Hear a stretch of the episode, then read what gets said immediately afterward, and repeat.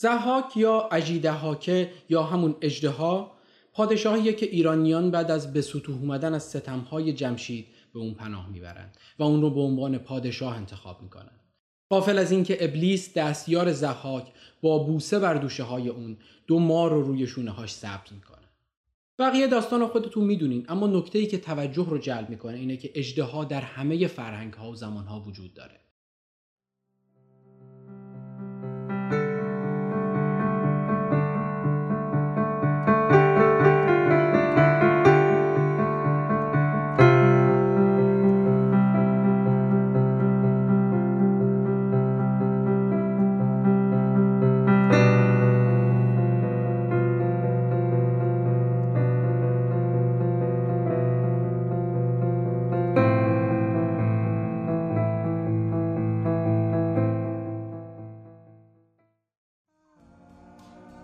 نقشه های قدیمی مناطق ناشناخته رو با اینجا سرزمین اجده هاست علامت گذاری می‌کردن شاید الان بگین برو بابا اجده ها کجا بود و منم میگم همه جا آمریکای جنوبی، آمریکای مرکزی، آمریکای شمالی، اروپا، آسیا، آفریقا، استرالیا در همه جا نشونه های اون در تاریخ و فرهنگ دیده میشه.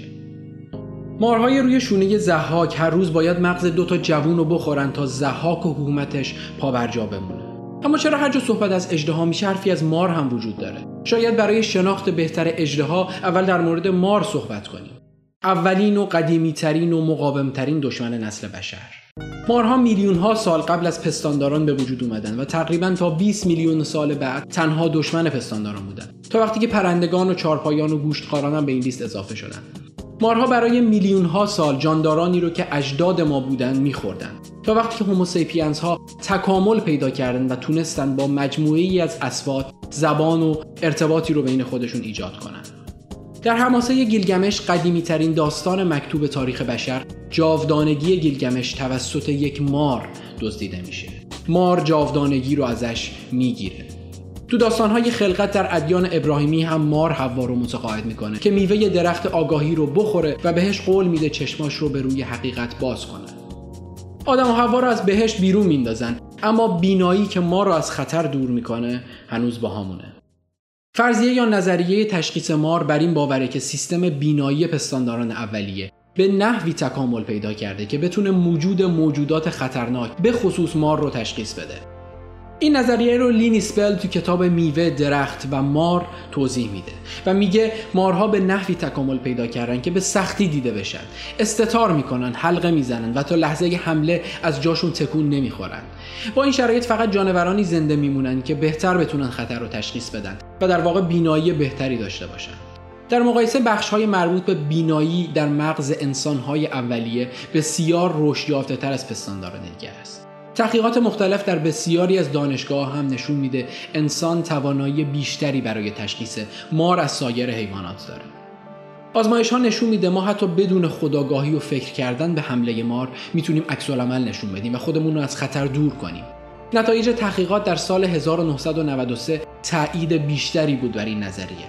میمون های ماداگاسکار که در جزیره های دور افتاده و بدون وجود مار زندگی می‌کردند نه ترسی از مار داشتن و نه بینایی قوی. در طول تکامل بشر یاد گرفته برای زنده موندن از مار بترسه و این ترس که میلیون ها سال در ژنهای ما وجود داشته باعث شده حتی داستانهای خلقتمون رو هم با مار گره بزنیم. مخالفان این نظریه اما دنبال تحقیقات بیشتری هستند. تحقیقاتی که نشون بده عکسالعمل انسان اولیه در مقابل موجودات خطرناک دیگه مثل پرنگ و عقاب چیه؟ اما فکر می‌کنم از موضوع اصلیمون خیلی دور شدیم. اجدها شباهتی به مار نداره. اجدها پا داره می‌تونه پرواز کنه. دندونهای تیز و برنده داره. بیشتر شبیه به اینه که ما رو ترکیب کنیم با پلنگ و عقاب. سه تا شکارچی اصلی میمون ها دیوید جونز انسانشناس در تحقیقاتش روی رفتار و اسوات میمون ها متوجه شد که اونها سه تا جیغ مختلف برای وجود خطر دارن. اولی وجود مار رو به گروه احترام میده. اونها سریع به دنبال درختی میگردن که از اون بالا برن. دومی برای پرندگان شکاری بهشون میگه که از درختها پایین بپرن و لای شاخ و برگ ها مخفی بشن. و سومی برای پلنگ اونها رو میفرسته به نازکترین شاخه های درخت تا گوشتخواران سنگینتر نتونن اونها رو شکار کنن. جونز در کتابش می نویسه اجدها موجودی ترکیبی از سه تا شکارچی و دشمن اصلی پستانداران و انسانهای اولیه است. مار، پلنگ و عقاب.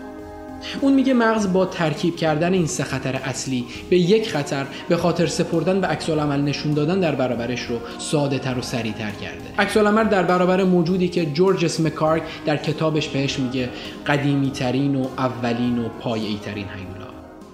حق با مکارگه. اگه به افسانه گیلگمش دوباره دقت کنیم در گیلگمش نه تنها به اجدها اشاره میشه بلکه اجدهایی به اسم هومبابا رو با سری مثل شیر پنجه‌ای مثل عقاب و دومی که با سر یک مار تموم میشه توصیف می‌کنن. غلبه کردن و شکست دادن اجدها در همه فرهنگ ها و تمدن ها راهیه برای جاودانه شدن. برای به دست آوردن قدرتی که هیچ کس دیگه نمی‌تونه داشته باشدش با این قدرت میشه به مردم حکومت کرد.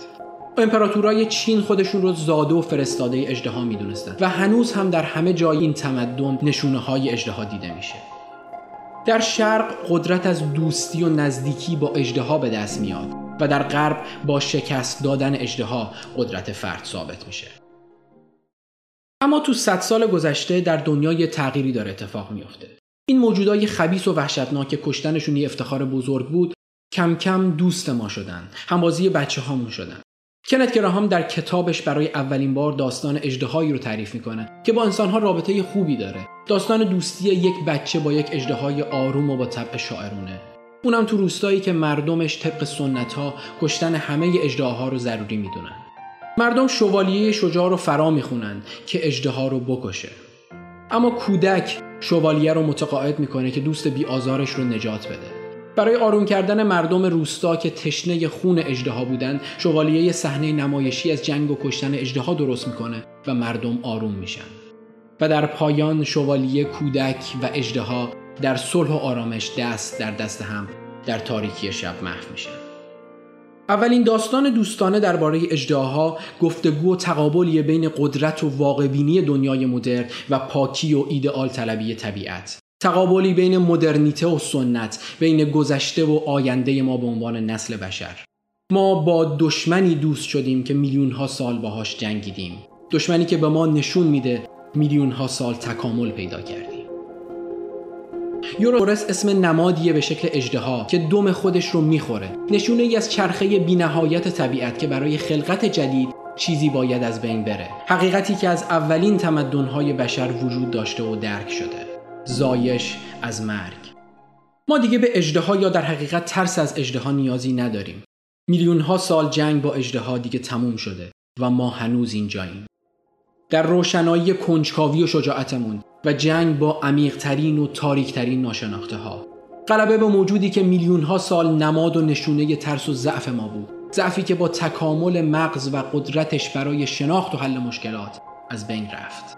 ما تکامل پیدا کردیم. اما به چی؟